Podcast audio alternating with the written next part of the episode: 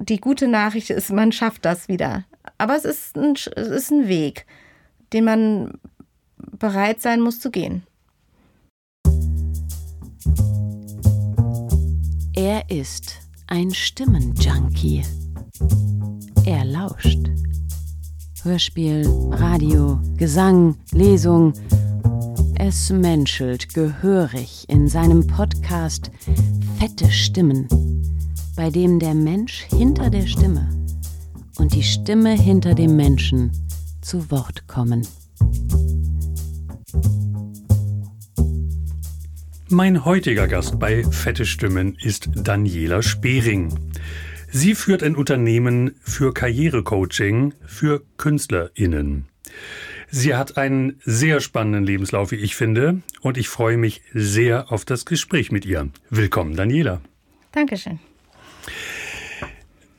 Unsere Themen werden heute sein Musik und Coaching. Das sind auch die Bereiche, die sich bisher so durch dein Leben gezogen haben. Erzähl uns doch mal ein bisschen, wie bist du eigentlich aufgewachsen?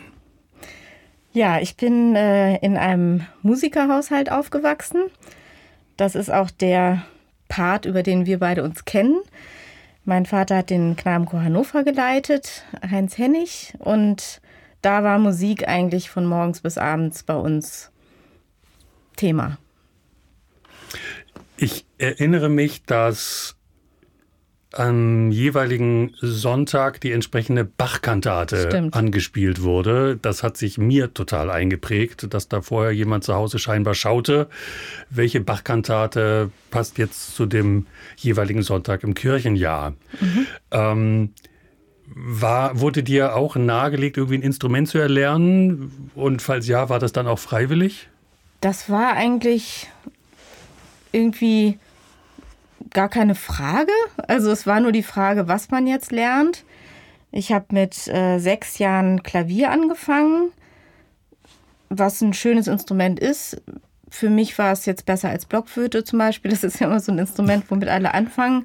Das habe ich irgendwie gleich gemerkt, dass mich, mich das nicht so befriedigt hat, Blockflöte zu spielen. Ja, sehr verständlich. Und auch der Klang in einer Gruppe Blockflöten spielender Kinder ist auch zum Teil ja nicht so schön und Klavier ist, fand ich eigentlich ein gutes Instrument zum Anfang.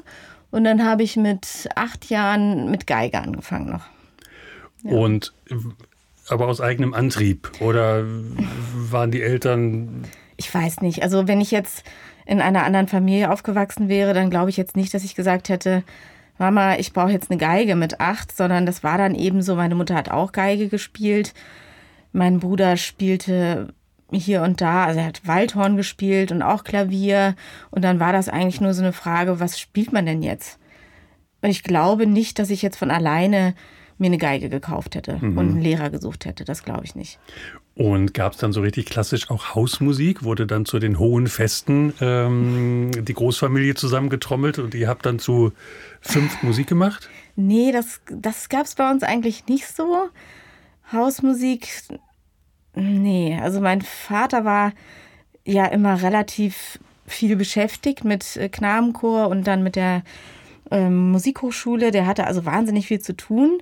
Und das gab es dann eher so Weihnachten, aber da erinnere ich mich auch immer, dass mein Vater da oft krank war, weil da war dann mal so ein paar Tage Pause und da hat er immer so durchgeschnauft. Und ich glaube nicht, dass er jetzt große Lust gehabt hätte, da noch irgendwelche äh, Trios einzustudieren. Ähm, aber wir haben da schon mal ein bisschen was gemacht, ja. Das ist ja auch doof, ne? Dann ist Papa mal zu Hause und dann liegt er irgendwie. Nee, er lag nicht, aber er hatte so. schon oft eine rote Nase Weihnachten. Ja. Also auf den Fotos sieht Erkältungs, man das auch. Er Erkältungsgeschuldet. genau. Okay. Und das alles hat ja dazu beigetragen, dass du dich dann auch zu einem äh, Musikstudium entschieden hast. Mhm. Ähm, war das für dich ganz klar, dass du diesen Weg gehen wirst? Oder gab es eine Phase so in der Schulzeit, wo du dachtest, boah, was soll ich eigentlich machen? Ich hatte mich schon damals äh, auch für Psychologie interessiert. Das weiß ich noch sehr genau, dass ich das auch geäußert habe. Und dann kam aber irgendwie, ist das so vor sich hingelaufen, dass ich dann eine Aufnahmeprüfung gemacht habe und dann in die, also diese Schul, also ich habe auf Schulmusik auf Lehramt Gymnasium studiert, dass das dann so der Weg wurde. Aber es gab auch irgendwie in diesem Umfeld, in dem ich war, gar nicht so viele andere Aspekte. Bei uns gingen auch nur Musiker ein und aus. Mhm. Und alle waren irgendwie mit Musik, äh, hatten mit Musik zu tun. Das war eigentlich so ein bisschen das Ding, dass ich da gar nicht so die, ähm, ich hatte gar nicht so die, das weite Fe Blickfeld. Mhm. Und es ist Lübeck gewesen bei dir, ne? Lübeck, Wenn ich ja. Äh, das richtig noch in Erinnerung habe. Ähm, warum bist du nach Lübeck gegangen? Das war sehr gut, dass ich das gemacht habe. Ich habe aber vorher, also ich habe drei Städte mir ausgesucht, die nicht so wahnsinnig weit weg waren und hatte da, man muss ja dann eben eine Aufnahmeprüfung machen, die relativ anspruchsvoll auch ist, also mir zumindest sehr anspruchsvoll vorkam. Und da war meine erste in Hannover tatsächlich mhm. und das war für mich nicht schön. Also ich bin da, äh, das waren ja alles die Leute, die bei uns abends zum Essen ja. eingeladen waren. Das waren dann eben plötzlich die Leute, die meine Prüfung abgenommen haben. Und da fühlte ich mich schon sehr, sehr überfordert. Oh, also das, das, ist ein Druck, oder? Das war ein wahnsinniger mhm. Druck und dann bin ich da tatsächlich durchgefallen. Und ähm, das war gut für mich, mhm. weil das wäre keine gute Idee mhm. gewesen. Mhm. Mein Vater war damals ja auch Vizepräsident. Also da wären alle irgendwie in so einer merkwürdigen Rolle mir gegenüber gewesen und ich denen gegenüber. Und ich war auch mit der Aufnahmeprüfung wirklich überfordert. Also das war sehr anspruchsvoll in Hannover. Kann ich mich noch dran erinnern wirklich die private Frage nachgeschoben. War das für dich dann schwierig zu erfahren, ich bin durchgefallen, so also mit dem Stimmt, Elternhaus? Ja. War das naja, Thema das dann? Das ist natürlich erstmal eine Niederlage. Mein Vater war, glaube ich, auch nicht amused, hm. dass das so war. Aber ich fand es irgendwie, äh, ich bin dann ja direkt nach Lübeck hm. und da habe ich dann eben äh, diese Aufnahmeprüfung gemacht und die war auch ganz anders da. Habe ich auch positiv in Erinnerung und da rannte der Musikpädagogik-Professor dann hinter mir her und sagte, sie haben bestanden. Und dann habe ich gedacht, ach, das ist ja schön. Also es gab gar keine Wartezeit, sondern er hat mich da auf dem Flur so abgefangen und dann war ich da. Und dann habe ich gedacht, na, das ist ja schön. Also Lübeck mhm. ist ja total schön. Oh ja. Und da war ich dann, das war also sozusagen sehr, sehr gut, dass ich da durchgefallen bin. Es war bestimmt auch berechtigt. Ich war da aufgeregt und ähm, überfordert einfach. Das war keine gute Situation. Hm. Nun hast du ja Schulmusik studiert und dann in Hamburg ja noch das Kulturmanagement-Studium ja. äh, draufgesetzt. War für dich schon irgendwann erkennbar, dass du gar nicht unterrichten wirst wollen? Ja, Oder ähm, war für dich einfach, äh, du, das konnte noch nicht alles sein? Also was führte dazu, dass du dann noch Kulturmanagement gemacht hast? Irgendwie habe ich äh, gemerkt, so ganz ist es nicht meins. Also es hat mich nicht in die Schule gezogen. Ich habe das, man hat, man hat ja gar nicht so wahnsinnig viel Kontakt im Studium mit Schule. Ich habe ein Praktikum gemacht an einer Grundschule, warum auch immer. Habe ich dann hier in Hannover gemacht. Blockflöte? Äh, nee, nicht Blockflöte, aber äh, hüpfende Pferde mit kleinen Kindern im Kreis. So, das war ja. auch schön. Ja. Und es war auch ganz nett. Bei Bärbel Becker war das äh, in der Grundschule. Oder sie war da Lehrerin. Und ähm, dann habe ich das zweite Praktikum äh, war dann am Gymnasium und da war ich am Goethe-Gymnasium, glaube ich, ja, mhm. auch in Hannover. Ja. Gibt es das? Ein Musikgymnasium? Ja, ja. Goethe-Schule. Mhm. Goethe-Schule. Und das hat mir eigentlich Spaß gemacht. Also ich fand es gar nicht so schlecht. Ich sah, glaube ich, genauso alt aus wie die Schüler. Ähm, ja. Ich sah immer sehr jung aus und die waren dann ja. irgendwie natürlich alle riesige Typen und dann habe ich mit denen das deutsche Volkslied unterrichtet. Ach, wie schön. Ja. ja. Und das war irgendwie auch ganz nett. Die kamen dann nachher zu mir und meinten, das wäre ja total nett gewesen und so. Und ich war total erstaunt und dachte, naja, was finden die jetzt hier in diesem mhm. Unterricht gut? Aber die waren, also es war irgendwie positiver, als ich mir das vorher gedacht hatte. Aber irgendwie schlummerte immer in mir so ein Gedanke, nee, das ist irgendwie mit der Schule, so richtig möchtest du das eigentlich gar nicht. Und dann habe ich Aufnahmeprüfung in Hamburg gemacht, ja. Kulturmanagement und habe mir dann ganz einfach gesagt, wenn ich das schaffe, dann mache ich das und wenn ich das nicht schaffe, dann gehe ich in die Schule. Ich möchte jetzt natürlich nicht über Ausbildungspläne für angehende Lehrer im Detail sprechen, aber würdest du sagen, dass ein bisschen mehr Praxis im Rahmen deines Schulmusikstudiums geholfen hätte? Absolut. Also mhm. damals, das ist aber jetzt ja auch schon echt lange her. Ich weiß nicht, wie das heutzutage ist. Aber damals hatten wir wirklich sehr wenig in der Schule. Also eigentlich kann ich mich überhaupt nicht erinnern, dass wir da überhaupt irgendwann mal was gemacht haben. Und das ist natürlich nicht so gut, wenn du dann acht Semester studiert hast und dann feststellst, dass du dich ganz, ganz unwohl fühlst vor einer Klasse.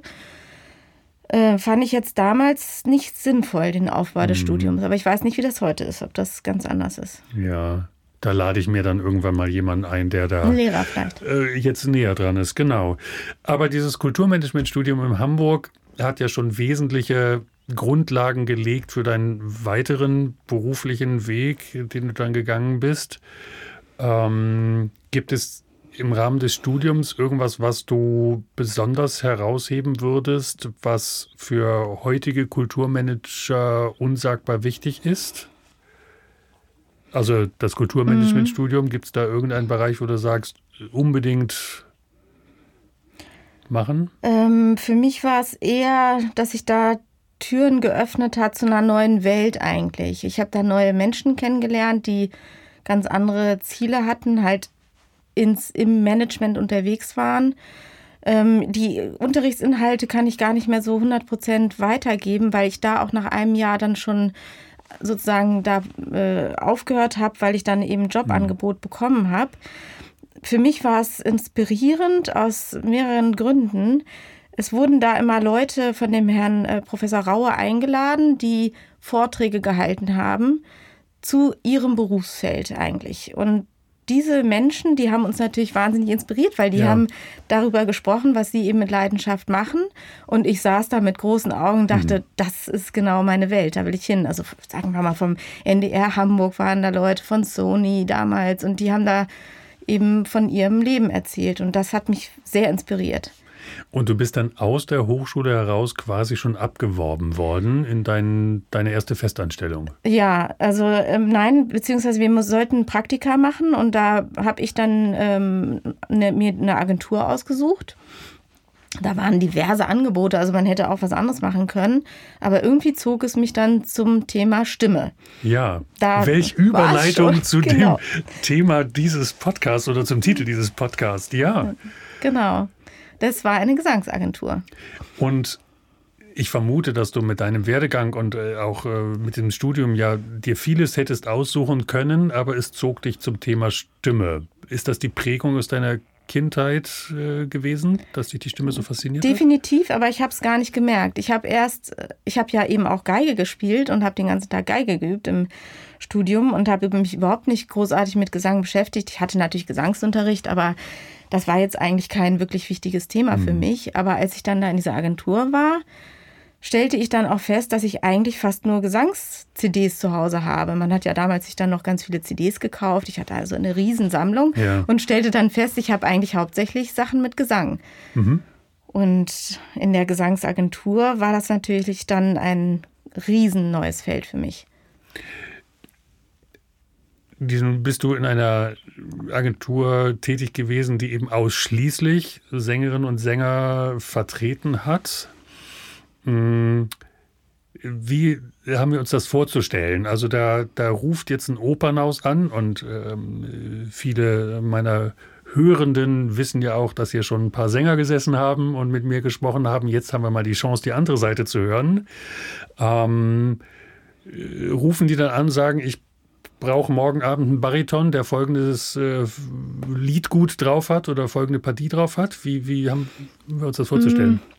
Mm, ja, also da, das war ja damals eine noch nicht die Agentur, wo ich dann später war. Das war also eine Agentur, die wirklich nur Sängerinnen und Sänger vertreten hat, die zum Teil so bekannt waren, dass es eher andersrum waren, dass die Sänger konkret angefragt wurden mhm. von den Leuten, die da angerufen haben und da war jetzt gar nicht so ein Recherche- oder Akquise-Geschäft, okay. sondern die Leute wurden da, also es ging eigentlich eher um Vertragsverhandlungen und ah, ja. Karriereberatung und sowas. Aber es war ähm, eine Zeit, in der es da noch gar keine Handys gab und äh, ich habe ähm, auf der Schreibmaschine Briefe abgetippt. das kann man sich jetzt gar nicht mehr vorstellen. Und, ähm, Keinesfalls, ja. Ja, es war so. Also ich habe den ersten Computer da angeschafft. Ich habe dann irgendwann gesagt, wir müssen hier was ändern. Ja. Und habe dann einen PC angeschafft. Machen Sie mal. Genau. Machen Sie mal. Und Gehen Sie mal los, kaufen Sie mal. Ja. schrieb man also die ganzen Engagement-Details auf eine Karteikarte. Ja. Mhm. Und diese hat man dann irgendwie per Post an den Künstler geschickt oder so. Ich weiß es gar nicht mehr, wie, wie, wie was da aus diesen Karteikarten passiert ist. Ja. Aber daher kam dann der Begriff, den man noch heute verwendet, immer mit O-Karte, also eine Organisationskarte, die ah. vor dem Konzert hingeschickt wird. Das kommt daher von diesen wow. Karteikarten noch. Wahnsinn, ja, es ist eigentlich äh, nicht vorstellbar, also äh, ohne Mobiltelefone und sowas. Also äh, nur auf dem Festnetz äh, angewiesen zu sein, die Leute zu erreichen, die dann vielleicht gerade nicht zu Hause sind, ist natürlich viel schnelllebiger geworden. Ja, aber damals war natürlich das Kontakt haben, über Kontakte verfügen, ungleich wichtiger, weil die Kontakte hatte man ja nur, wenn man wie meine damalige Chefin dann eben überall rumgefahren ist durch die Weltgeschichte mhm. und da die Kontakte geknüpft hat. Und also die konnte man auch ja mhm. gar nicht so recherchieren oder sowas, sondern das musste man da alles irgendwie sich mühsam zusammentragen. Also sie ist gereist, um potenzielle neue Sänger an sich zu binden, aber auch um jetzt äh, Konzertveranstalter, Opernhäuser von, von euren Sängern zu, zu begeistern. Genau. Das hast du ja dann später auf jeden Fall auch noch gemacht. Mhm. Ähm, ist dir das leicht gefallen, Leute zu begeistern von den Künstlern, die du quasi, also auf der Tasche hattest, sagt man so salopp? Mhm. Also ist es immer leicht gefallen? Mm. Ja, also wenn man begeistert ist von jemandem, dann ist es leicht, mhm. weil es dann eben Spaß macht, die Menschen miteinander in Verbindung zu bringen, bei denen man denkt, dieser Dirigent muss jetzt unbedingt diesen Künstler, diese Künstlerin kennenlernen das ist, macht Spaß, vor allem wenn man dann im Konzert sitzt und sieht, wie die Energien passen, wie die, äh, wie die Musik entsteht. Das ist dann das wirklich Befriedigende an dem Job gewesen, das zu sehen, dass da jahrelange Freundschaften zwischen Dirigenten und Sängern, also viele CDs, die jetzt heute auf dem Markt sind, dann ja. denke ich immer, ach ja, das war eigentlich äh, schön, dass man die zusammengebracht ja. hat und dann so eine jahrelange Kooperation entstanden ist. Und das ist schön. Und das fällt leicht. Aber es gibt natürlich auch Momente, wo so eine Sättigung da ist bei Veranstaltern und man da nicht so einfach vordringt mit den mhm. eigenen Leuten, von denen man selber überzeugt ist. Aber man muss dann natürlich viel machen, um die Aufmerksamkeit zu erregen von den Veranstaltern, ja. sich damit zu befassen, die Zeit zu investieren, sich das anzuhören, Vorsingen zu arrangieren und so weiter. Das ist halt hm. schwierig. Ich habe mal von Veranstaltern gehört, dass die sehr dankbar sind, eben solche Agenturen zu haben, weil, das ist ja so ein Zitat, weil ihr ja den Markt vorsortiert. Also mhm. Äh, es gibt ja jetzt auch im Sängerbereich, glaube ich, in Deutschland nur drei, vier größere Agenturen. Mhm. Ähm, und man hört dann quasi nur noch diese Agenten an, weil für alles andere, was sich blind bewirbt, hat man gar keine Zeit mehr. Das weiß ich nicht genau, wie, ob das wirklich so ist. Oder ob Veranstalter nicht auch selbst Leute hören und sich dann kümmern. Und es gibt auch ja wirklich viele kleinere Agenturen, die ganz, ganz tolle Leute haben ähm, ich weiß nicht, ob das wirklich so ist, aber natürlich, man sortiert vor und wenn man einen bestimmten Ruf hat, dann weiß der Veranstalter ja auch, dass man eine bestimmte Qualität liefert. Und darauf verlassen sie sich dann natürlich auch, weil mhm. manchmal eben gar keine Zeit da ist, um Vorsingen zu arrangieren. Und dann wird eben auf Vertrauen engagiert. Ja. Genau. Das stelle ich mir tatsächlich sehr schön vor, wenn man dann im Saal sitzt und, mhm. und merkt, dass die ja teilweise zwei Jahre lange Vorarbeit mhm. so fruchtet und man merkt, dass die Chemie stimmt. Also das da, ist schön. Ja. Da klopft man sich sicherlich innerlich auf die Schulter. Nun ist der, die Vertretung von Künstlern ja auch nicht immer einfach, wenn man jetzt so an bestimmte Künstlertypen denkt. Das sind ja teilweise auch ein bisschen dievenhafte Menschen, auf der anderen Seite ja vielleicht auch. Hast du da immer eine ganz gute Ebene gefunden, diese, diese ausgeprägten Naturelle äh, zu betreuen? Oder musstest du manches Mal auch rausrennen und erstmal einatmen, ausatmen, einatmen, ausatmen denken? Es ist jedenfalls so, dass die Künstler sehr, sehr unterschiedlich sind und man sich da auf jeden Künstler ganz individuell einschwingt, auf deren Art, wie sie das schaffen sollen, diesen ganzen Betrieb. Und da gehört viel, da gehört seitens der Künstler sehr viel dazu und manche wollen eben eine sehr enge Betreuung, manche sind super, äh, super organisiert, wollen eigentlich nur so die Facts haben und dann läuft das alles. Manche wollen sehr viel sich austauschen, Sachen berichten über die Konzerte. Also das ist sehr, sehr individuell, mhm. wie die Leute so sind. Aber sie sind natürlich oftmals gestresst, weil der Job eben sehr anstrengend ist. Ja. Und als Agentin steht man natürlich immer so ein bisschen zwischen den Stühlen, weil auf der anderen Seite ja ein Veranstalter sitzt, der auch bestimmte Bedürfnisse hat, bestimmte Dinge mag und nicht mag. Und man sitzt immer dazwischen und versucht eben zwischen diesen beiden Polen zu agieren. Ähm, und das ist manchmal eine große Herausforderung. Gab es, ohne jetzt Details zu nennen, auch mal so richtig Situationen, wo du dachtest, aus dieser Nummer kommen wir jetzt gerade, also alle, die wir hier in einem Raum sind, gar nicht mehr raus? Also, dass eine Aufführung drohte zu platzen oder so? Nee, das nicht. Äh, ich habe immer versucht, möglichst diplomatisch zu vermitteln, wenn es sich ganz verfahren hatte aufgrund irgendwelcher, zum Beispiel, dass Dirigenten mit irgendeinem Sänger nicht zurechtkamen, dann musste man dann natürlich irgendwie sprechen. Und ich habe immer versucht, durch Gespräche die Situation dann wieder zu lösen, weil manchmal kam es dann schon dazu, dass da gar keine Kommunikation mehr zwischen den Parteien mhm. stattfand. Und das ist dann manchmal natürlich ein bisschen schwierig. Hinderlich. Ja. ja. Also ja. sprechen ist immer gut. Mhm. Und das ist aber auch gleichzeitig wiederum das, was oftmals nicht gut klappt. Hm. Du bist ja dann irgendwann weg von der Agentur, die ausschließlich Sänger vertreten hat, zu einer der größten Künstleragenturen Europas, kann man glaube ich sagen, mhm.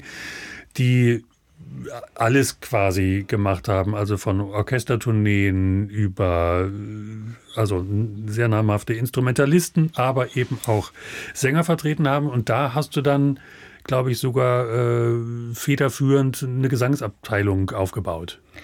Ja, die anfängliche Tätigkeit war, ähm, in der Gesangsabteilung zu arbeiten und gleichzeitig habe ich auch noch die Konzerte junger Künstler in, für den Deutschen Musikrat ja. ähm, noch so nebenbei auf den Tisch gelegt Was man halt so macht, ja. Machen Sie das doch mal okay. auch. Und ähm, das war äh, für mich jetzt echt schwierig, weil ich dann ja sowohl als in dieser Gesangsabteilung neu war, als auch noch eigentlich diese ganze Reihe da versucht habe, irgendwie zu betreuen.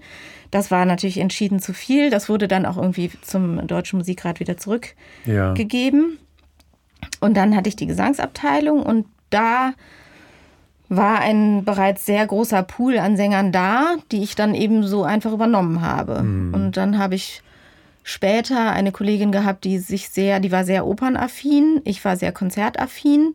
Und dann haben wir eben zusammen dieselben Künstler, jeder für seinen Bereich betreut. Mhm. Und habt ihr dann auch versucht, agenturintern bestimmte Projekte zu zusammenzubringen, also ein Orchester gleich angeboten mit entsprechenden Gesangssolisten?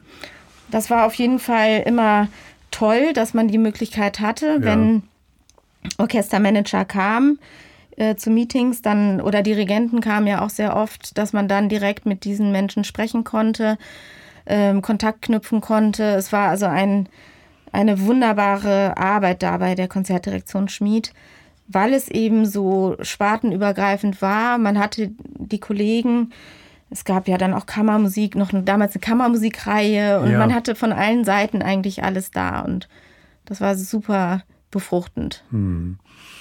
Und doch schlummerte in dir ähm, sicherlich auch durch das Kulturmanagement-Studium befeuert der Gedanke, ähm, dass du dich selbstständig machen willst. Nein. Nicht. Nein.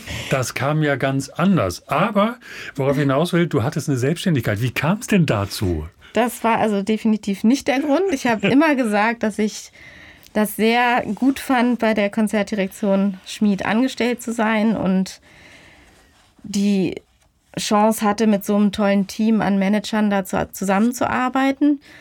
Doch dann äh, bekam ich meinen ersten Sohn und der musste dann immer zwischen zwei Städten mit mir hin und her düsen. Ja. Und das wurde dann irgendwann wirklich ziemlich schwierig mit der Organisation. Dann kam das zweite Kind und dann war irgendwie klar, das dritte war dann auch schon relativ schnell, die sind sehr nah beieinander.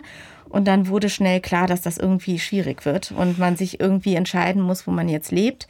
Man war auch noch nicht so weit so mit diesem Thema Homeoffice und sowas. Ne? Homeoffice ne? war damals genau, überhaupt nicht man, man angesagt. Die Präsenz. Nee, mhm. Das war nicht angesagt.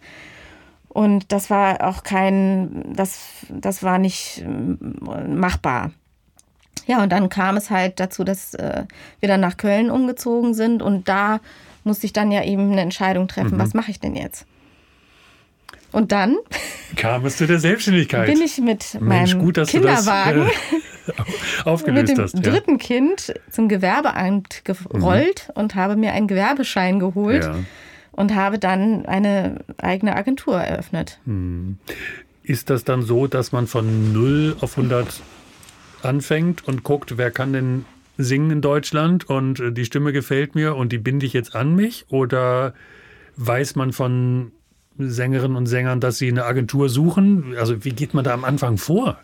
Ähm, Mann kann ich nicht sagen. Bei mir war es so, dass die Gesangsabteilung da nicht, eigentlich glaube ich, gar nicht weitergeführt werden sollte, zumindest nicht in diesem Ausmaß, sodass die Künstler eigentlich alle mit mir mitgegangen sind. Das heißt, ich habe einfach den Rechner aufgeklappt und habe genau da weitergemacht, wo ich stehen geblieben war. Ist es das, was man als vorheriger Arbeitgeber gerne sieht? Normalerweise nicht. Aber so war es ähm, gut, weil okay. es sozusagen beidseitig ein, eine, ein Plan war ja, und den wir dann okay. eben so umgesetzt ja. haben. Na, normalerweise ist das natürlich nicht schön, wenn mhm. ein Agent geht und die gesamte Abteilung mitnimmt, ja.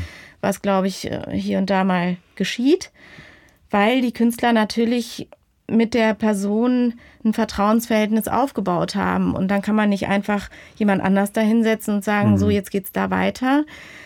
Das funktioniert nicht so oft so. Deswegen ja, sind die Künstler dann mitgekommen. Und ich habe natürlich nur eine Handvoll an Leuten überhaupt mitgenommen, mhm. die mir eben besonders am Herzen lagen. Und habe dann da weitergemacht.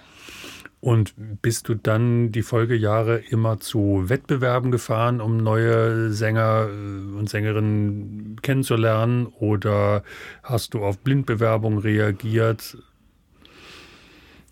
Ich habe eigentlich die Leute auf Wettbewerben kennengelernt. In der, das war eigentlich die, Haupt, die Hauptstelle, die für mich interessant waren. Blindbewerbung, würde ich sagen, habe ich nicht, hm. also ich könnte mich jetzt gar nicht erinnern, ob ich irgendjemanden, ja doch, es kam mal hier und da Leute, die dann von irgendjemandem empfohlen wurden, wo ich dann hellhörig war. Hm. Aber Wettbewerbe finde ich ähm, sehr relevant, mhm. weil man da natürlich unglaublich viel sieht. Ja, und bist du da einfach nach deiner nach deinem Geschmack gegangen? Also mhm. Stimmen, die dich ansprechen, ja. die hast du dann noch aufgenommen. Genau. Mhm. Und das waren meistens nicht die ersten Preisträger. Mhm. Ähm, naja, da beweist, man, äh, beweist du ja auch ein Händchen, ähm, nicht gleich auf die Preisträger zu gehen, sondern sagen, diese Stimme, da sehe ich Potenzial. Bei Wettbewerben ist häufig das Problem, dass die Künstler, die Sängerinnen und Sänger zu großes Repertoire singen. Mhm. Und das macht natürlich einen wahnsinnigen Eindruck und hängt die Leute ab, die in ihrem richtigen Repertoire singen. Mhm. Und für mich war das nie interessant, jetzt so eine riesige Verdi-Stimme zu, ähm, in meine Agentur aufzunehmen, weil das eben gar nicht das Repertoire war, in dem ich unterwegs war. Ich habe mir eher die Mozart-Stimmen angehört und die mhm. Bach-Stimmen und habe dann gesehen, was da für tolle Leute unterwegs sind. Ja. Und das hast du ja, ähm, also es hat ja auch dazu geführt, dass du dann selber irgendwie Jurorin sogar wurdest äh, mhm. äh, bei Gesangswettbewerben.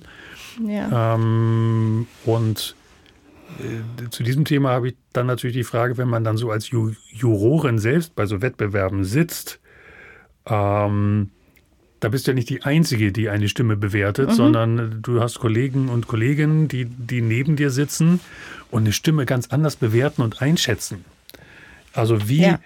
wie findet man sich dann als Jury, die, die jetzt alle eine stimmliche Darbietung gehört haben, wie kommt man da auf einen gemeinsamen Nenner zu sagen, das ist unser Ranking, das ist der Sieger, äh, das ist der Zweitplatzierte? Das ist tatsächlich mit einigen Diskussionen verbunden. Mhm Ich bin bei dem Heidenwettbewerb in Rohrau in der Jury. Da ist natürlich genau mein Repertoire. Ja. Das ist für mich sozusagen ein, da fühle ich mich wie ein Fisch im Wasser. Das ist sehr, sehr angenehm, während bei anderen Wettbewerben eben viel Repertoire gesungen wird, was für mich jetzt nicht so interessant mhm. ist. Und da ist es dann natürlich auch schwierig, die Stimmen zu finden.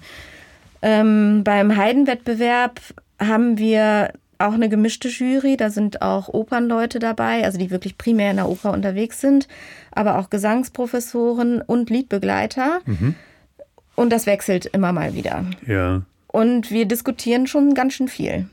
Also da geht's, wir haben bestimmte Kriterien, nach denen wir Punkte geben und das geht ja. wirklich im Komma-Bereich. Also wir streiten uns um 0,1 Kommapunkte zum Teil. Ja wir streiten nicht, sondern wir diskutieren lebhaft und ähm, mittlerweile, wir sind, machen das ja jetzt schon ein bisschen länger, es ist wirklich wie eine Familientreffen, wenn wir da mhm. alle zusammenkommen. Und wir schätzen uns auch gegenseitig in der Profession, in, dem, in der man da unterwegs ist, gegenseitig so, weil natürlich ein Liedpianist, ein Liedbegleiter auch nochmal ganz anders hört als ein, ein Opernagent zum Beispiel. Ja. Oder ein Opern ein Casting-Director äh, von der Oper, die hören natürlich andere Sachen und die legen auch andere Prioritäten fest. Ja, was sind denn das für Kriterien? Also jetzt äh, sind viele, die jetzt auch zuhören, jetzt nicht äh, unbedingt im Gesangsbereich unterwegs, aber wie, wie können wir uns das vorstellen? Auf was achtet man dann so bei so einer Darbietung? Also natürlich auf Intonation, mhm. dann ähm, auf die Aussprache, besonders natürlich, wenn es jetzt deutsches Repertoire ist, dann ist es natürlich sehr, sehr wichtig, dass oh, ja. die Aussprache stimmt, aber auch natürlich, ja, es ist ja jetzt nicht nur deutsches, äh, deutsches Lied, was da vorgetragen wird, aber das ist ein Punkt. Dann die allgemeine Musikalität, wie das umgesetzt wird, mhm. ob das eben ansprechend ist oder ob, ob es eher ein bisschen eintönig vorgetragen ist. Genau. Und ja, das Zusammenspiel natürlich mit dem Pianisten. Ja das insgesamte Auftreten. Also es sind sehr ja, verschiedene Faktoren, die wir da eben punkten. Mhm. Stelle ich mir tatsächlich sehr, sehr spannend vor, wenn, wenn da auch ein Liedbegleiter mit in der Jury sitzt, der natürlich viel besser bewerten kann, glaube ich, die, ja, den Blickkontakt ja wahrscheinlich auch zwischen den Alles, Darbietenden ja, auf der Bühne. Ja. Hochinteressant zu sehen, wie die Leute so ihre verschiedenen Prioritäten setzen und ja, es ist sehr individuell, aber es ist doch am Ende immer so, dass wir uns doch sehr einig dann immer sind. Es ist eigentlich selten so, dass wir da vollkommen auseinander liegen. Hm. Gibt es Stimmen, die dich eher ansprechen als andere? Also will jetzt sagen, bist du bist du äh, magst du eher so das rauchige, kehlige? Also gibt es gibt ja so mhm. Charakteristika, äh, eher so ein kehliger Sound oder ganz klar und blank irgendwie eher Aggressiv würde ich fast sagen. Für mich ist interessant, wenn sie mich berührt. Und es gibt Stimmen, es gibt Menschen, die singen und dann kriegt man, kriege ich zumindest eine Gänsehaut. Mhm.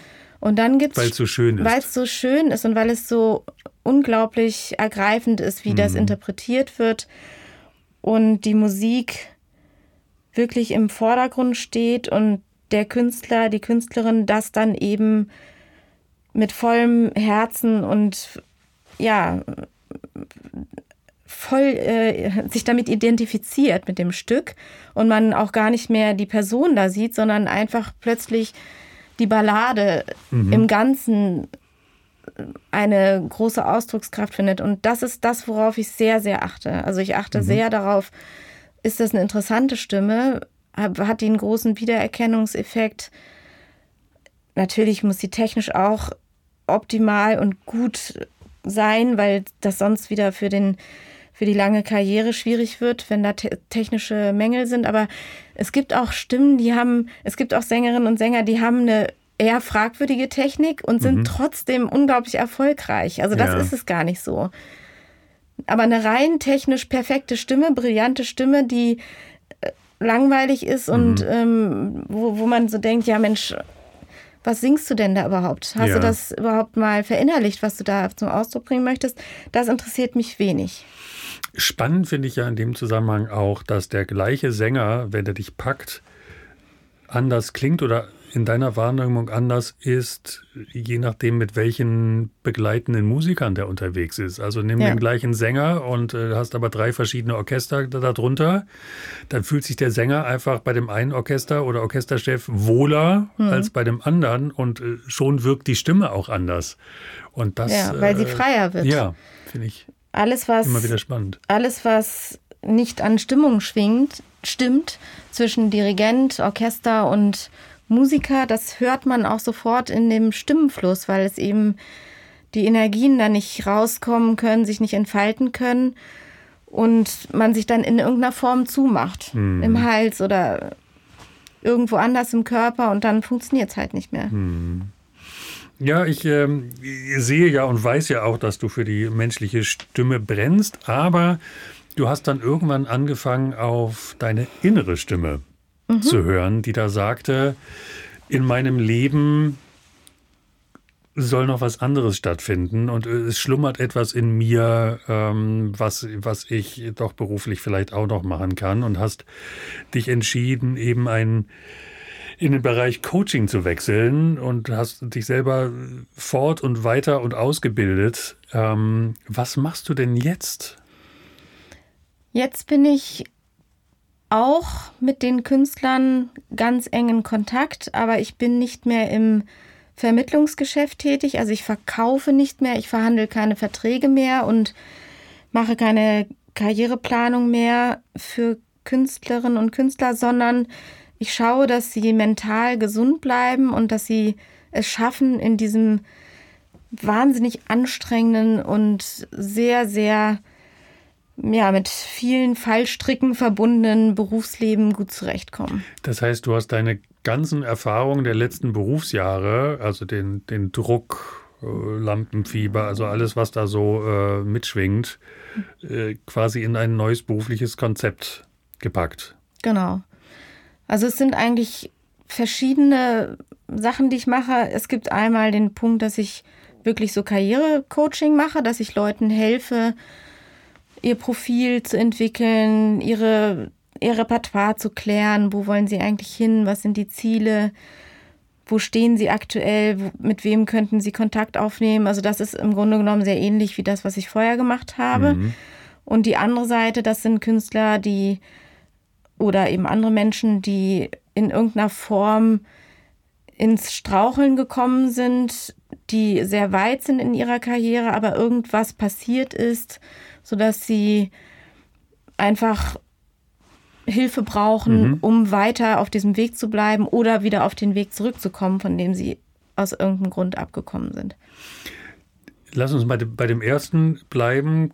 Ähm, das heißt, du fährst dahin, hörst dir die Stimme an oder also es ist dann nicht nur Gesang, doch es ist es ist nur ist, ist bei dem Karrierecoaching ja. ist es nur Gesang ja. und ähm, stellst dann fest, das, was mir da jetzt gerade vorgesungen wurde, ist überhaupt nicht das, was diese Stimme schon kann. Also weil der, der singende Mensch, der da gegenüber sitzt, sich Wagner zutraut, aber tatsächlich ist die Stimme eher noch äh, im zarten Mozart-Timbre. Ja. Sagst du denen das dann auch? Also es ist eher so, Literatur? dass die Künstler zu mir kommen mit einem Pianisten, Pianistin mhm. zusammen und wir dann durch das gesamte Repertoire durchgehen und schauen, wo ist was? Also wie ist wie klingt was und was wo geht's lang? Also wir machen mhm. gar kein Vorsingen, dass die ganze Arien da mhm. äh, vortragen oder ich in Konzerte fahre, weil das ist dann nicht so zielführend, weil ich dann ja eben nur ein Werk gehört habe, sondern wir gehen tatsächlich durch das Repertoire durch, sprechen auch ganz viel darüber dann im Anschluss und darauf setzt sich dann ja die gesamte Biografie wieder, die mhm. ja dann auch in eine bestimmte Richtung geschrieben sein muss, dass der Veranstalter überhaupt versteht, wofür steht denn jetzt der Künstler. Ja. Und äh, ist das dann aber wirklich auf das Musikalische beschränkt oder würdest du auch Dinge sagen wie, also mit deinen Rasterlocken also machst du sozusagen auch die B-Note. Ja, also wir, ich mache auch Auftrittsanalyse, mhm.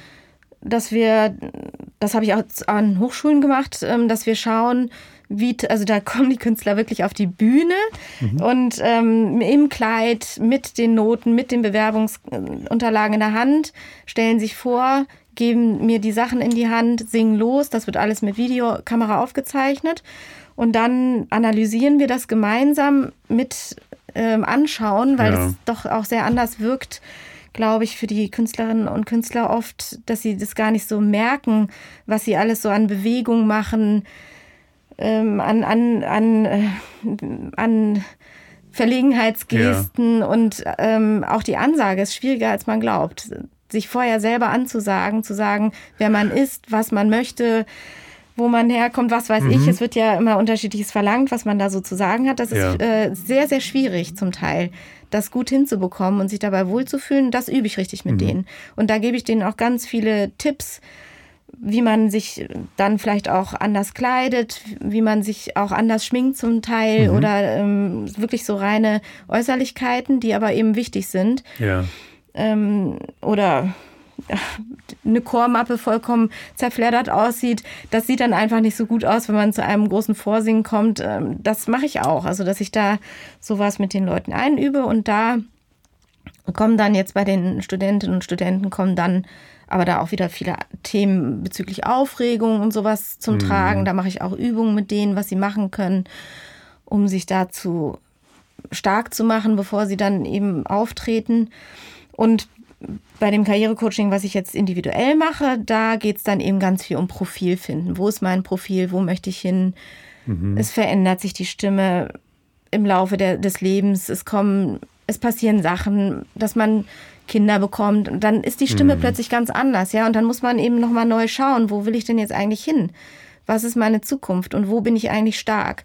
Und das ist eigentlich äh, immer sehr schön, mit den Künstlerinnen und Künstlern das zusammenzuarbeiten was, was ist eigentlich das, was mir wirklich am Herzen liegt? Was, was will ich eigentlich wirklich? Ja, also das ist jetzt völlig neue Welten für mich, denn ich höre zwar immer, dass das natürlich so ein Haifischbecken ist, also das Angebot an singenden Menschen ist einfach sehr, sehr groß mhm. und jeder versucht sich irgendwie über Wettbewerbe und, und Vorsingen zu definieren und irgendwelche Anstellungen oder, oder Sängerjobs zu ergattern. Aber dass es eben so ein Begleitprogramm gibt, Leute dabei zu unterstützen, ähm, erfolgreich zu sein, das ist, äh, ist natürlich echt, echt gut. Ja, es ist, gehört halt sehr, sehr viel dazu und das Singen ist nur ein Teil von, was weiß ich, über 10, hm. 20 Sachen, die dazugehören, um langfristig erfolgreich zu sein und um auch überhaupt die ersten Schritte in die Karriere zu machen. Das ist, das bedeutet schon mal sehr viel. Und dann aber auch eine Karriere auszuhalten, das ganze Reisen auszuhalten, den Druck auszuhalten. Je höher man kommt, desto dünner wird die Luft. Am Anfang mhm. gehen die Leute noch so vollkommen naiv und fröhlich äh, durch die Gegend. Ja. Und dann merken sie, dann sind Auftritte da und dann sitzt da die ganze Intendanz Europas in der ersten Reihe. Und dann gucken die da runter und denken, oh Gott, wenn ich das jetzt nicht gut schaffe, dann bin ich durch. Und dann fängt das an zu rattern. Dann ja, kommen die, die Probleme. Die Fallhöhe wird ja. immer mhm. höher. Und deswegen arbeite ich tatsächlich auch eher mit Leuten, die schon eine große Karriere haben oder gehabt haben und an irgendeinem Punkt eben irgendwas sich geändert hat im Leben, irgendein Parameter anders mhm. geworden ist und man sich eben nochmal neu ausrichten muss. Manches Mal sind es ja auch Situationen, die dazu führen, also irgendwelche Einflüsse von außen, weiß ich, ein Trauerfall in der Familie Ganz oder genau. sowas, der dann Auswirkungen hat, glaube ich, auf die eigene Stimme. Also ja. wissen wir alle, dass, dass viele Dinge einfach auf die Stimme schlagen oder da bleibt mir die Stimme weg. Es gibt ja diese, diese Redewendung auch. Das und da genau therapierst du dann tatsächlich auch sozusagen, genau. versuchst durch bestimmte Techniken den Kopf wieder frei zu kriegen und damit auch die Stimme. Ja, denn die Abwärtsspirale ist eine Spirale, aus der es relativ schwierig ist, wieder selbst auszusteigen. Nach oben ist einfach, mm. da geht man einen Schritt zum nächsten und alles funktioniert. Die Dirigenten finden einen toll, die Veranstalter finden einen toll, man wird immer wieder eingeladen. Alles läuft fast wie von ja. alleine. Man kriegt immer höhere Gagen und die Welt liegt einem zu Füßen. Mhm. Und dann kommt irgendwas, sage ich mal, eine Trennung. Ja. Man wird verlassen. Und dann ist plötzlich alles anders. Ja, man hat keinen Halt mehr. Es ist irgendwas, hat sich verändert. Und dann geht es nach unten deutlich schneller als nach oben. Mhm. Also wenn man, sag ich mal, drei, vier Konzerte wirklich gegen die Wand gefahren hat, weil man nicht richtig singen konnte, mhm. weil man die, die, die Leistung nicht mehr abrufen konnte, das spricht sich rum wie ein Lauffeuer. Ich wollte gerade sagen, die Branche ist doch total vernetzt. Also ich kann ich mir vernetzt. vorstellen, dass Intendant äh, A Intendantin B anruft und sagt, hast du den Horst singen hören? Ja, oh, äh, der, der, der kann ja gar nichts ja, mehr. Da ist ein Problem. Oder, oder genau. Genau. Und das oh. ist furchtbar. Und heutzutage mhm. läuft ja auch in jedem zweiten Konzert ein Tonband, also läuft eine Aufnahme, ein Stream ja. mit. Tonband, finde ich schön. Tonband, ja, das ist Schön, Mal. Ja, genau. Schöne Vokabel. Ja. ja. Es läuft alles mit, man hat eine Kamera im Gesicht, man, äh, mhm. es, es, wird überall verbreitet. Die Künstler können sich da praktisch auch gar nicht gegen wehren. Die haben überhaupt keine, keine Handhabe, mhm. dann zu sagen, ich möchte das nicht. Wenn sie das sagen, dann sind sie im Grunde genommen schon aussortiert. Mhm. Also man muss es akzeptieren, es wird alles aufgenommen. Und dann kommt irgendwann der Punkt, wo man das realisiert. Wenn man dann ganz, ganz stark ist, dann ist das kein Problem. Dann findet man das gut und man macht immer so weiter. Aber wenn dann eben so ein, zwei, drei, vier, fünf Sachen passiert sind, dann geht es eben schnell in die gegenteilige Richtung und dann plötzlich bleiben die Anfragen aus. Mhm. Keiner fragt mehr an. Das geht wirklich relativ schnell von heute auf morgen und dann veräppt das alles so und dann kommt Panik auf. Und das sind die Momente, wo es dann wirklich schwer wird, da stark zu bleiben und sich zu sagen, okay, ich muss jetzt irgendwas anders machen.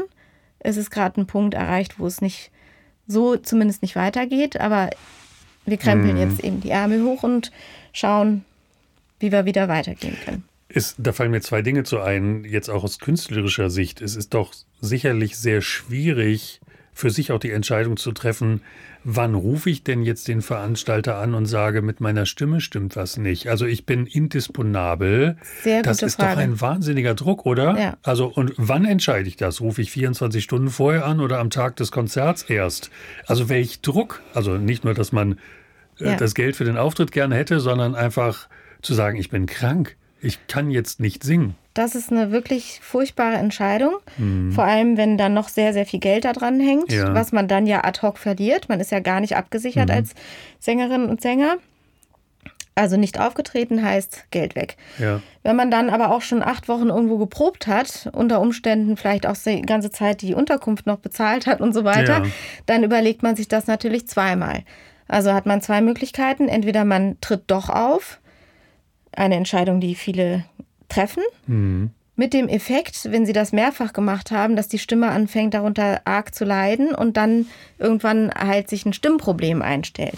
Oder man sagt ab und verliert dann eben alles und fragt sich auch die ganze Zeit, war das jetzt eigentlich die richtige Entscheidung? Mhm. Und es ist natürlich eine furchtbare Entscheidung, wenn man dann das ganze Team im Regen stehen lässt. Man hat geprobt und plötzlich merkt man so, oh Gott, ne? Man wacht auf und mhm. die, es sitzt irgendwie alles nicht mehr. Ähm, es ist eine gute Sache, vor, frühzeitig anzurufen, weil man sonst den Veranstalter in ganz große Schwierigkeiten bringt, wenn man jetzt zum Beispiel zwei Stunden vorher sagt, es geht nicht mehr, dann ja. wird es wirklich auch schwierig, da einen Ersatz zu finden. Je nach Repertoire unmöglich, wenn es zeitgenössische Musik ist. Zum Beispiel wird es extrem schwer. Mhm. Und ähm, also wir haben ja. ja auch Aufführungen schon erlebt, wo äh, eben, also jetzt Bühnenaufführung, Oper, dass der Sänger quasi nur schauspielert, weil ja. er das ja über Wochen und Tage einstudiert hat, welche Bewegung der macht und wo er von der Klippe springt und wo er irgendwie das Schwert äh, reingerammt kriegt. Mhm. Und am Bühnenrand singt jemand die Partie. Ähm, das muss man dann im Publikum auch erstmal verstehen. Ja. Meist wird es ja vorher angesagt, aber äh, das verstehe ich natürlich, dass das. Und was ist das dann für ein trauriges Gefühl, wenn man sich so gefreut oh ja. hat? Ähm, oh man weiß auch, dass da wieder viele Leute im Publikum bei der Premiere sitzen, die sich das anhören, Pressestimmen sind da und dann steht man da und, mhm. und agiert nur noch. Das ist ja. auch natürlich nicht so einfach auszuhalten. Und die zweite schwierige Geschichte für die singenden Menschen ist ja auch neben der Schwierigkeit, wann sage ich ab, für sich zu entscheiden, jetzt brauche ich aber Hilfe oder Unterstützung. Also mhm. wann rufe ich die Daniela an? Ähm, ist es schon soweit? Äh, mhm. Will ich mir selber eingestehen, dass ich jetzt ein Coaching nötig habe? Das ist ja dann ja, auch nochmal der nächste Schritt. Interessante Frage. Es ist tatsächlich so, dass auch in anderen Berufsfeldern die meisten Menschen erst kommen, wenn sie bereits im Burnout drinstecken. Mhm. Also da gibt es ja verschiedene Modelle, was, äh, wie sich ein Burnout so langsam entwickelt. Und die meisten Leute kommen erst in der allerletzten Stufe, also wenn sie schon mittendrin hängen. Warum? Aus zwei Gründen. Weil sie immer hoffen, dass es noch irgendwie mhm. besser wird. Also sagen immer, naja, wenn ich das erst geschafft habe, wenn ich den Umzug geschafft habe, dann, dann wird es, dann habe ich wieder Zeit und ja. dann wird es mir auch wieder besser gehen. Und das andere ist. Ähm, und der Umzug findet nie statt. Keine ne? Ahnung. Also, also irgend, irgendein, dass irgendwas abgearbeitet ist ja. und dann, also dann hm. wird es wieder besser. Und das Zweite ist, dass man es eben sich selber auch eigentlich ein bisschen immer so anlügt, dass man immer das nicht so wahrhaben möchte eigentlich.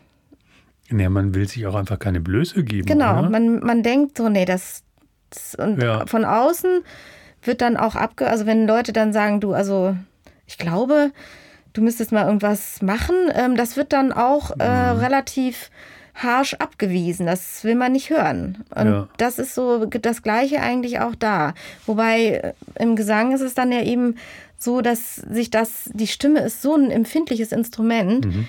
dass der Moment, wo das auffällig wird, glaube ich, relativ früh kommt, während du, wenn du im Büro sitzt und schon irgendwelche großen Erschöpfungserscheinungen oder Stresssymptomatik hast, dann kannst du damit noch relativ lange arbeiten. Das das ist was anderes. Also als Sänger, Sängerin ist das, glaube ich, anfälliger. Man sagt ja, es ist das Instrument der Seele. Also man, genau. man hört die Stimme ja sofort an, wenn irgendetwas damit ist, sowohl ja. in positiver als auch in negativer Hinsicht. Das äh, glaube ich wohl. Was sind denn so die, die Stichworte, die du nennen würdest, wenn du jetzt deine, dein Coaching beschreiben solltest. Also was erwartet mich, der ich jetzt als Künstler sage, ich komme nicht weiter, ich brauche deinen Rat. Was sind die Vokabeln, die du mir dann nennen wirst? Ich gucke immer von verschiedenen Blickrichtungen eigentlich. Ich gucke einmal, was auf der emotionalen Ebene passiert, passiert ist auf der kognitiven Ebene und auf der Verhaltensebene. Und das sind eigentlich drei verschiedene Ebenen, auf denen ich dann mit verschiedenen Tools arbeite, weil es eigentlich so ein, immer ein Zusammenspiel ist aus verschiedenen Bereichen. Mhm. Zum Beispiel, wenn jemand aus der Kindheit irgendeinen negativen Glaubenssatz in sich herumträgt, mhm dann ist das manchmal so, dass man damit jahrelang, jahrzehntelang gut zurechtkommt, mhm. weil das irgendwie nicht zum Tragen kommt. Aber dann in irgendeiner bestimmten Situation ploppt der wieder auf und breitet sich in seiner ganzen dysfunktionalen äh, Problematik dann über das ganze Leben aus. Ja. Und da gucke ich dann eben auf diesen verschiedenen Bereichen, wo ich da ansetzen kann und wo Klarheit geschaffen werden muss. Weil oftmals ist es auch so, dass die Menschen merken, irgendwas stimmt nicht, aber sie wissen überhaupt nicht, mhm. was es eigentlich ist. Und sie verhalten sich auf eine bestimmte Art und Weise, die auch wiederum das Problem verstärkt. Ja. Und deswegen gucke ich immer auf diesen ganz verschiedenen Ebenen. Das ist ja ein psychologischer Ansatz. Das heißt, du, genau. du bist sozusagen jetzt auch noch ähm, auf diesem Gebiet ausgebildet und, und äh, gehst da tatsächlich erstmal richtig ins, ins Gespräch rein. Was hat alles stattgefunden in deinem Leben? Genau, das mhm. liegt eigentlich ein bisschen daran, dass meine Coaching-Ausbildung ähm, bei Professor Tusch in Köln sehr psychologisch geprägt war, weil mhm. er eben selber Psychologe ist und aus allen verschiedenen Therapierichtungen eigentlich da Tools uns an die Hand gegeben hat, die mir jetzt dann in meinem in meinen weiteren Ausbildungen natürlich von allen Seiten wieder begegnen äh, in den verschiedenen Therapierichtungen, die ähm, alle eins haben, nämlich dass sie sehr zielorientiert sind. Also ich grabe gar nicht lange in den Problemen herum, sondern wir gucken, wo ist es, was ist es, aber wir bleiben da gar nicht lange, sondern wir gucken, wie können wir das drehen und auf welchen Ebenen können wir ansetzen, um zu einem guten Ergebnis zu kommen. Mhm. Und das ist eigentlich die Arbeit. Deswegen sind die äh, Coachings, die ich mache, auch immer auf einen längeren Zeitraum. Gerade wenn es sich um Angstproblematik handelt, ist das nicht in einer Stunde zu lösen mhm. oder in zwei. Das geht überhaupt nicht, weil, weil man muss ja erstmal auch gucken, wo kommt es eigentlich her Und oftmals sind die Sachen schon auch sehr, ähm, haben sich so eingeschlichen aus der Kindheit schon. Mhm. Und dann sind Ängste werden ja ganz schnell chronisch und auch immer schlechter. Also es ist immer zu beobachten, dass die Leute sagen, es wird immer schlimmer. Und irgendwann geht es nicht mehr. Irgendwann ist so ein Punkt erreicht, wo es nicht mehr funktioniert. Ja. Auch bei Menschen, die jetzt Reden halten und so weiter, die merken auch, dass es immer schlimmer wird. Mhm. Und das ist bei Angst eben so ein typischer Fall, dass es nicht mit einer oder zwei Sessions zu lösen ist. Mhm. Das äh, ich hatte selber mal eine Situation, wo ich aufgrund von beruflichem Druck immer mehr merkte, mein Hals zieht sich zu, ich kann nicht mehr sprechen. Ich habe komplettes Wochenende tatsächlich nur noch gekrächzt und habe Schilder hochgehalten mit Ja und Nein und äh, das ist tatsächlich keine schöne Erfahrung. Ähm, beim Thema Auftrittsangst, ähm, da muss man ja dann aber irgendwann den ersten Schritt wieder wagen. Und genau. ähm, das stelle ich mir natürlich auch schwierig vor zu sagen, bin ich jetzt wieder bereit, das ja. zu machen? Das ist richtig, das ist schwierig, aber der Verstand braucht eine relativ große Anzahl an positiven Erlebnissen, um diese schlechte Erfahrung, die sich wie ein Brandmal äh, mhm. eintätowiert, um das wieder gut zu machen. Und das muss man einfach bedenken. Man muss es ja nicht in der Situation üben. Man kann ja auch in anderen Situationen das wieder üben, aufzutreten sei es bei irgendwelchen ja, ganz anderen Gegebenheiten, mhm. die jetzt gar nicht mit dem Job unbedingt, also mit zum Beispiel mit dem Instrument zu tun haben, sondern man, man kann es auch woanders üben, um dem Verstand wieder zu sagen, alles ist gut, wir werden das schaffen, wir werden überleben und äh, es wird wieder klappen und es mhm. klappt auch wieder. Also es ist die gute Nachricht ist, man schafft das wieder, aber es ist ein, es ist ein Weg, den man bereit sein muss zu gehen.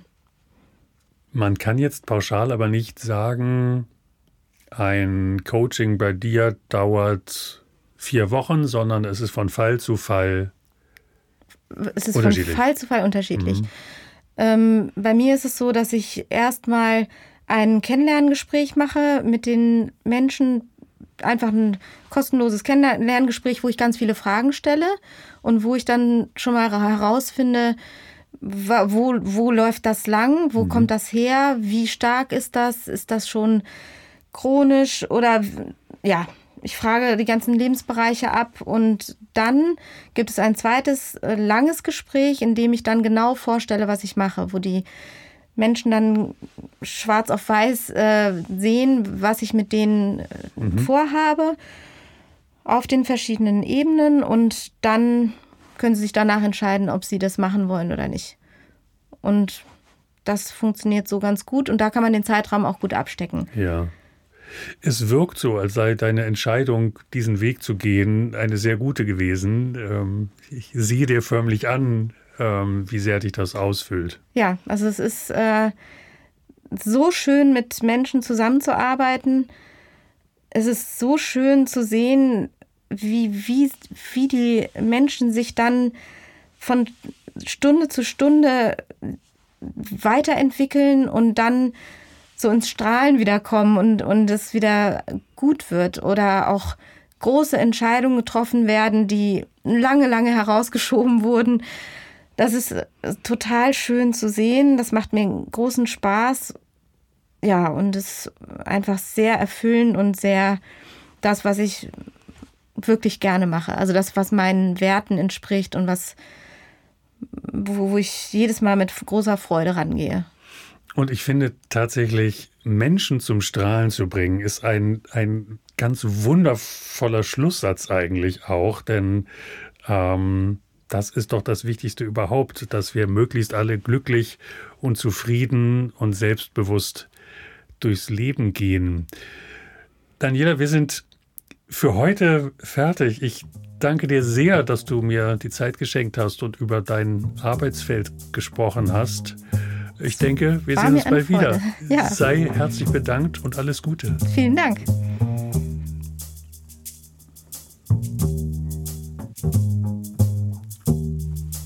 Das war Fette Stimmen. Wenn euch diese Folge gefallen hat, dann lasst gerne eine freundliche Bewertung da und gebt dem Podcast eure Stimme, indem ihr ihn weiterempfehlt. Fette Stimmen gibt es übrigens auch bei Instagram und Facebook. Alles verlinkt in den Show Notes. Bis zum nächsten Mal bei Fette Stimmen.